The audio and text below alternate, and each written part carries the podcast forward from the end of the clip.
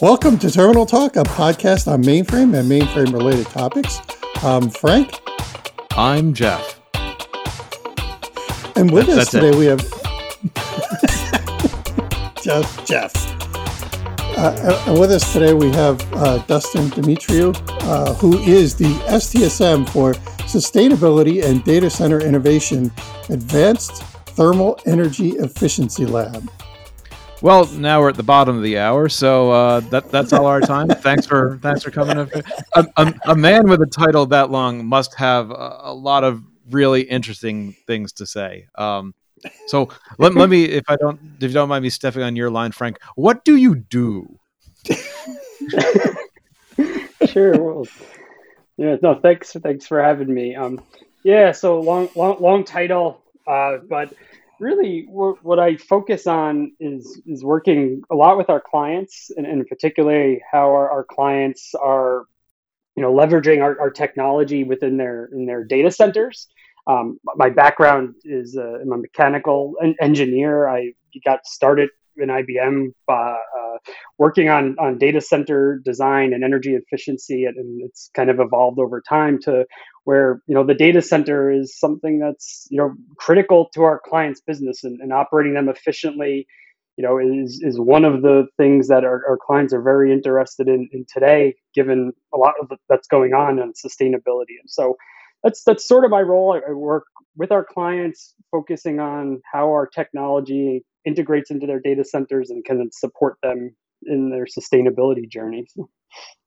Cool. So right out of the gate, to me, it's really important to understand when you guys say sustainability, is that just about power consumption, or is that a larger picture?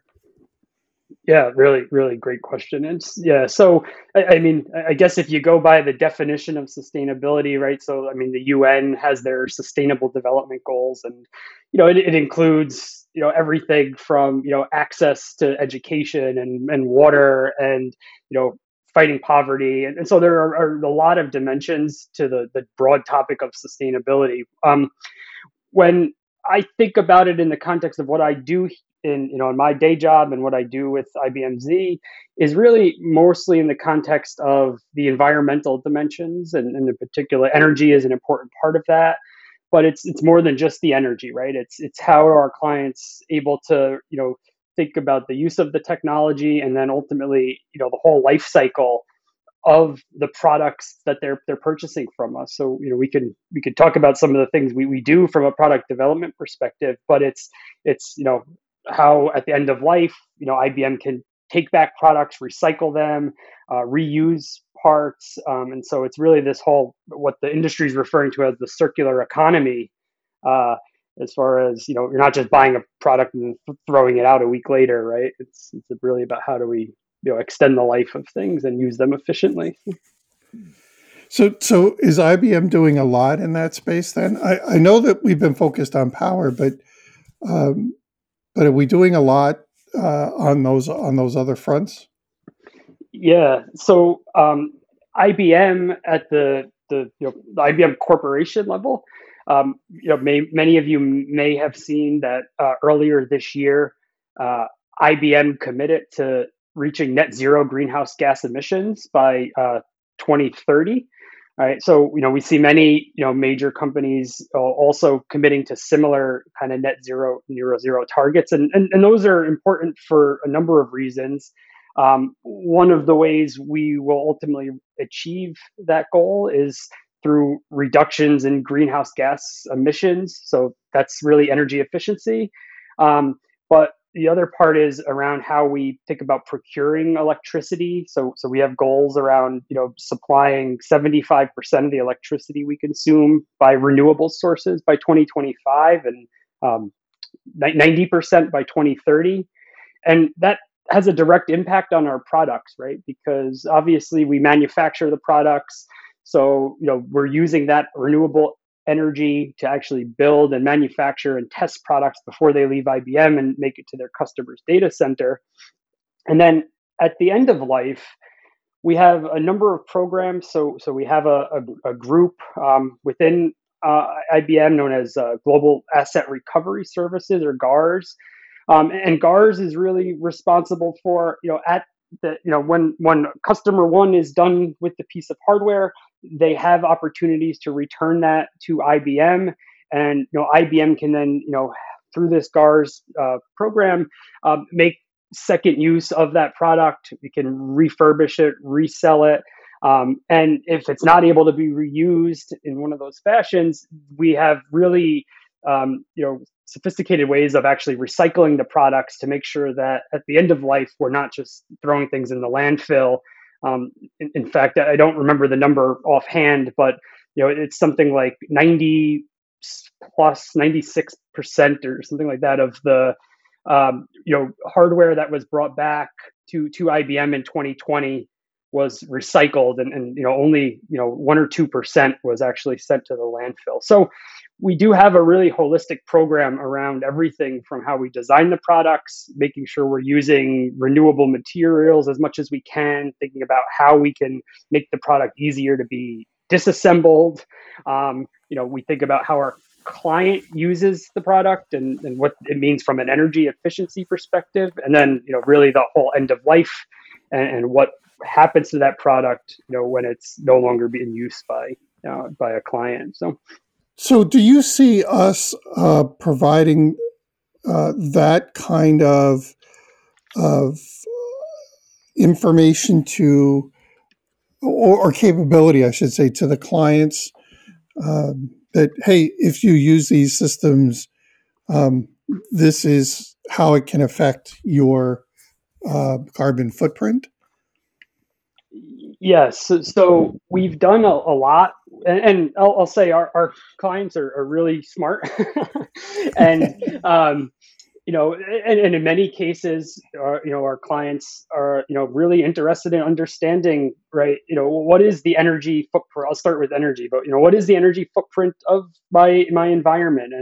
And, we have capabilities, on Z that will allow them to do those measurements. So we have a set of web service APIs that are accessible through the HMC that will allow customers to get information on power consumption and utilization. And this is one way that they can monitor what's going on with their system. And many of them do that, right? They want to show that the workloads that are running there, they're able to run there efficiently. So if you look at the carbon footprint of a piece of IT equipment, whether it's an IBM Z or anything else, the energy use is, is about 90% of the total carbon footprint. And it's because, as everyone knows, servers consume a lot of energy. They have generally long lives. They run 24/7. So the energy part of it is really important, and it's why we focus on energy efficiency so much. That's not to say the other things aren't important, and we're certainly doing things to, like I was saying, use more renewable energy in manufacturing, and more customers are beginning to ask about the carbon footprint for the other aspects, and that's something we are developing capabilities to actually enable them to understand and ultimately be able to use in however they want to figure out how Z can best support them from a sustainability perspective. How would you say that your average data center has changed over the past 5 to 10 years to keep up with sustainability and kind of the concerns and demands of our customers? Yeah. Well, the data centers have changed quite a bit.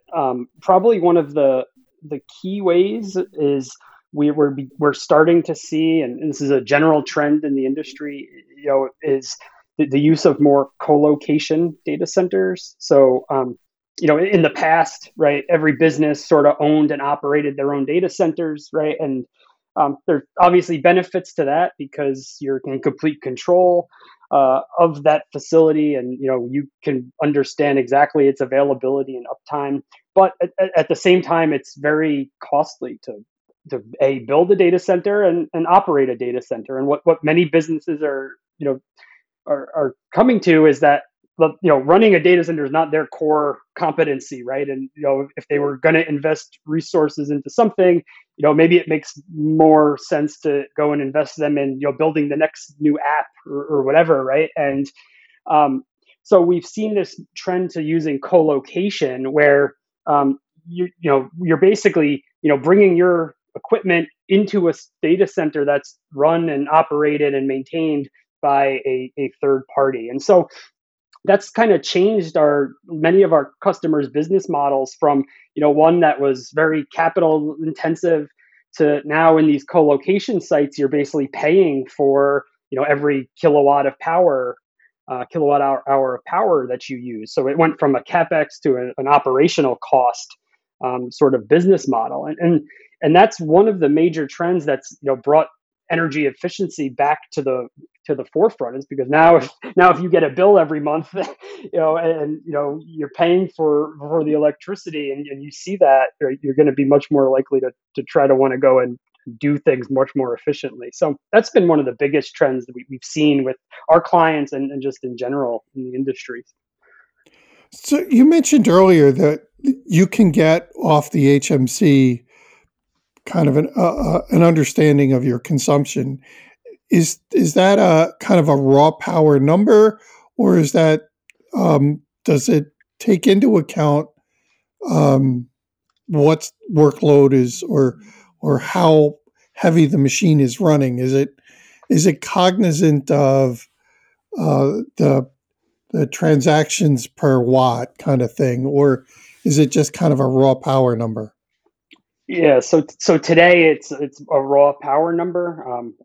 Without going into too much detail, I mean, we are looking, right? You brought up a good point, right? What clients want to really understand is what's the power consumption for this specific application or whatever I'm running on there, not necessarily just the overall system power. So today, they're able to use HMC through both, there's a series of dashboards and UIs that will allow them to visualize, I'll say, the system level information, power consumption.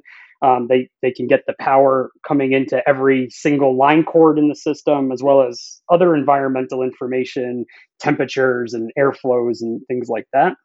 But we are in the process of thinking about how we can help enable them to really understand what's the power consumption associated with just a given partition, for example, that may be running, or a specific workload or application. So that's really where I think we need to be able to get to. But today it's a raw power kind of number, bulk power number for the system.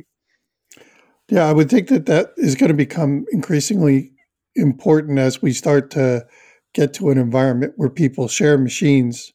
They want to know, hey, my partition is doing this work. How much of the system am I using and how much power am I paying for? So I could definitely see that to be important. Yeah, and that's exactly what we hear from some of the clients that I work with, right? I mean, they're, many of our clients are, selling services off of Z, right? And their customers want to know, well, what's just the footprint for the piece of your environment that I'm buying some service off of, right? So yeah, it's going to become more and more important. And, we've been, there's, a lot of work going on. IBM Research has several initiatives, but, the industry in general is looking at this topic, right? Because, one of the things that, you need to be able to do is how do we kind of do this consistently, right? If everybody is doing these types of measurements their own way, it's not really that valuable to kind of compare across different platforms. And, and so there's a lot going on generally in the industry on how do we, do this with some standardization or consistency. So. Are we driving a lot of that standardization, or I'm assuming we at least participate, but are we kind of at the forefront of this, or? Yeah, we were definitely participating from a Z perspective. I think we work closely with our colleagues in IBM Research who are doing a lot. So IBM Research has a whole initiative known as the Future of Climate. And this is one part of the future of climate is how do we how are we able to understand we obviously have lots of decisions to make about where we deploy our workloads, right, on Z or in IBM Cloud or in some other cloud, or and so part of this Future of Climate initiative is working with the industry to really do these types of analyses. So yeah, I'll say we're certainly participating, and on a lot of the, I'll say the industry work is being driven out of research. So I'm just thinking about workloads, machine learning and AI and deep learning, they're kind of becoming part of enterprise operations today. And we'll leave it at that. But, 10 years ago, it would be weird, but today it's not as much to see like a rack full of GPUs doing, AI calculations, which tend to be high volume, simple instructions, to calculate some data. That to me kind of sounds like it shapes or shifts the power demands or characteristics of a data center. Like how do we meet the energy demands of AI and deep learning while still committing to what we're doing? So you're right. A lot of these the GPU technologies and things are driving IT rack power densities up quite a bit, and what's happening in the industry is if anybody's been in a data center, familiar with a data center, right? Today, almost all data centers are air cooled, right? So we have air conditioning units that are conditioning air and providing conditioned air to the equipment to be used as cooling. Well, air is not an excellent conductor of heat. It's a good conductor of heat, but it's not great. And what's happening is that air cooling, and particularly for some of these higher density applications, are sort of reaching the end of its life.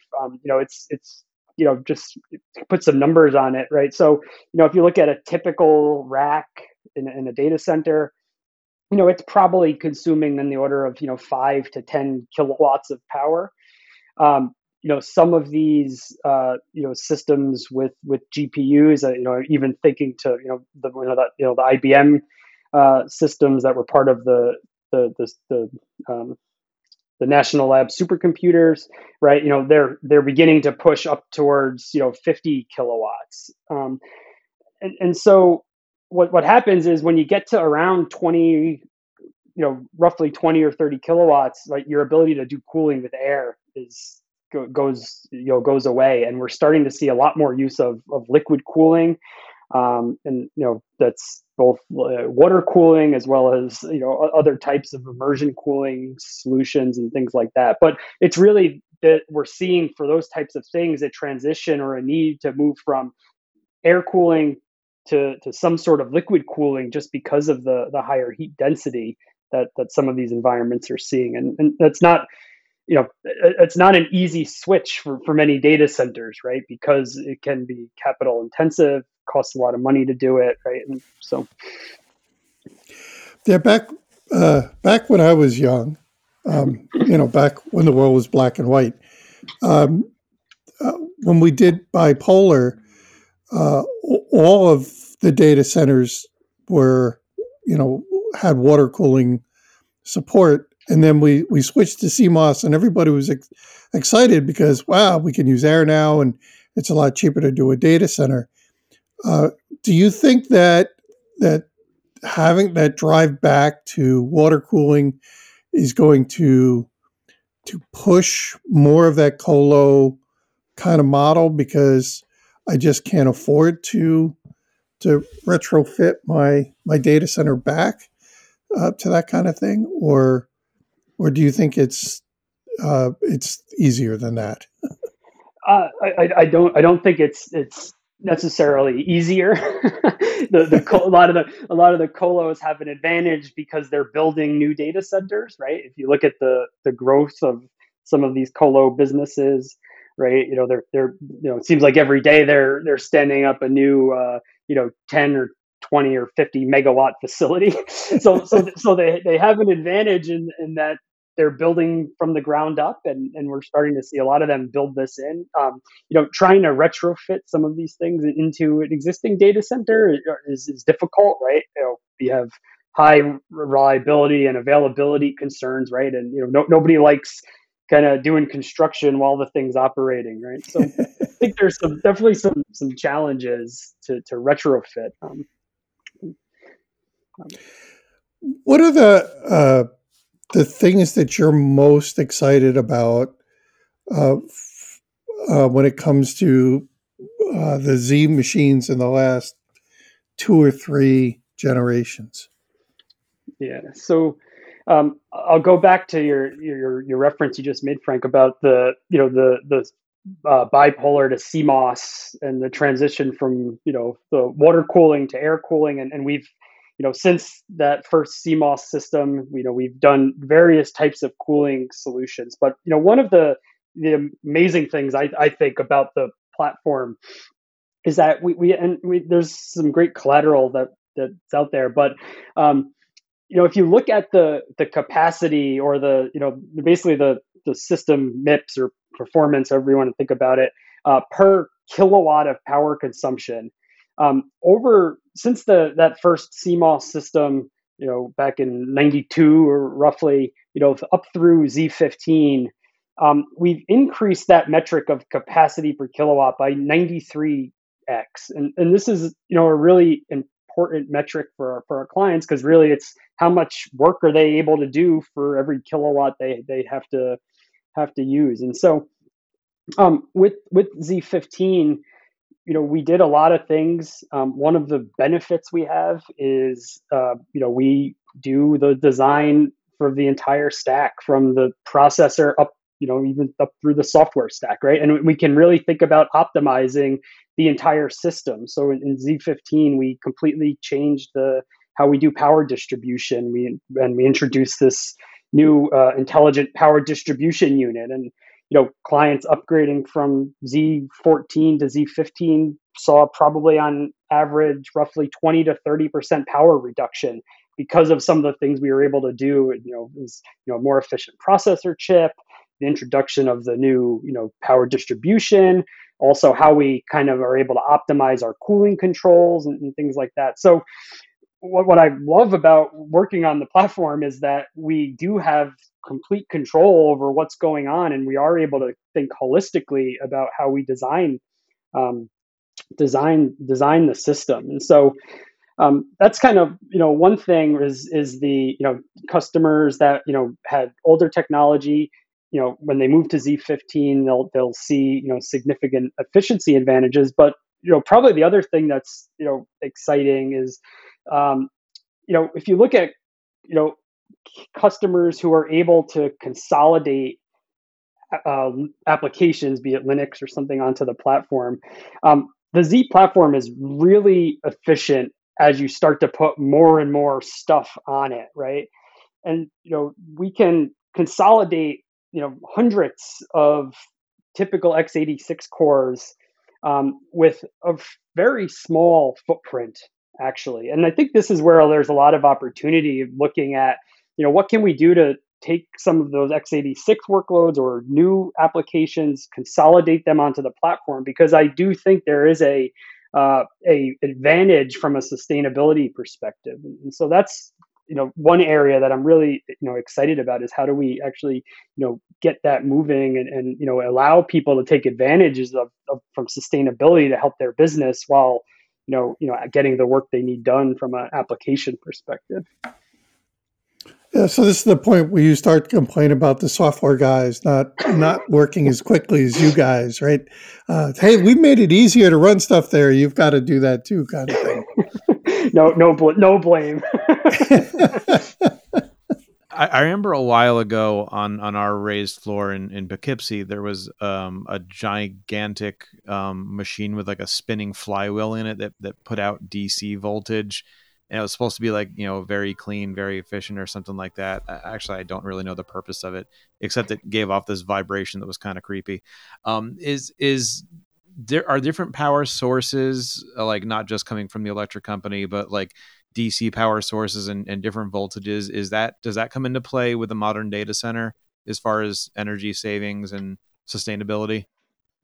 Yeah, absolutely. I think what you were referring to, Jeff, was I think they have what's known as like a flywheel on uninterruptible power supply. So most data centers have uninterruptible power, meaning if they lost the utility for some reason, right, they would have backup power, typically through diesel generators.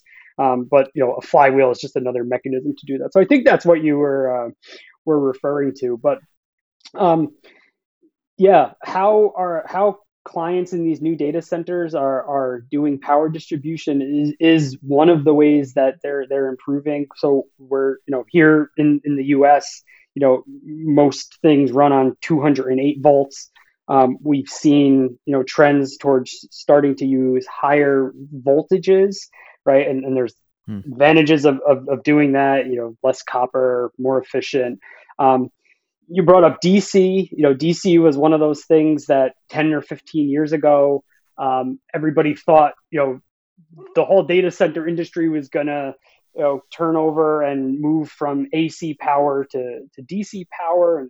And there's some merits to it, right? Once the power gets into the system, it's distributed via DC to everything. But that sort of never took off. There's a lot of inertia in the existing AC power distribution. We on Z offered DC power for several generations, but there's certainly a trend in North America to move to higher voltages, which are already being used in Europe, and so that is a key consideration for clients when they're thinking about energy efficiency, and we're able to support them across a range of power. So in Z15, we support everything from the 200 volt range to the 380 volt, all the way up to the 480 volt AC power. So we offer them a lot of flexibility in whatever they want to do in their data center.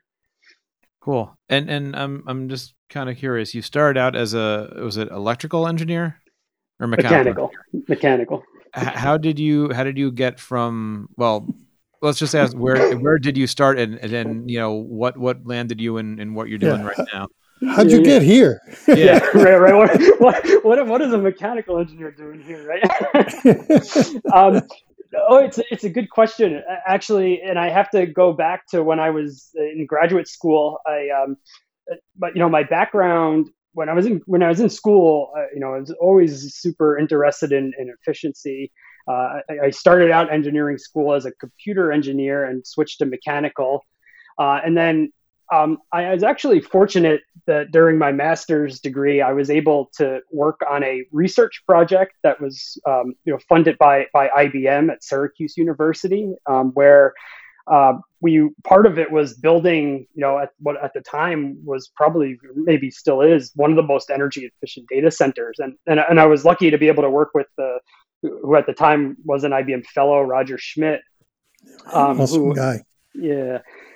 And so that was a great experience from coming out of school. And then I was fortunate enough that, Roger was able to get me to come to IBM, and I supported him and in his mission at the time, which was around data center energy efficiency. And that was kind of how I got my start, I'll say, in IBM, was doing a lot of work on helping our clients improve their efficiency, and over time it's kind of evolved to more and more focus on on our hardware, Z, and power and storage, and how our customers use it and integrate it into their data center. And so that's kind of the journey. So I started out knowing nothing about IT to really seeing all the things that can be done with it, and how all these, whether it's electrical or mechanical or computer engineering, right, all come together to kind of make all this stuff work.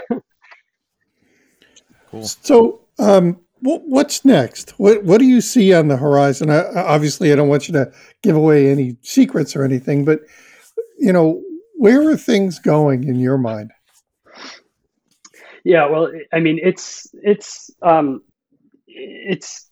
obvious that sustainability is something that last year, even a couple of years past, was kind of a nice to have sort of thing. You know, businesses did it because it, you know, they, you know, gave them, you know, good PR, and, you know, it was the right thing to do for the environment.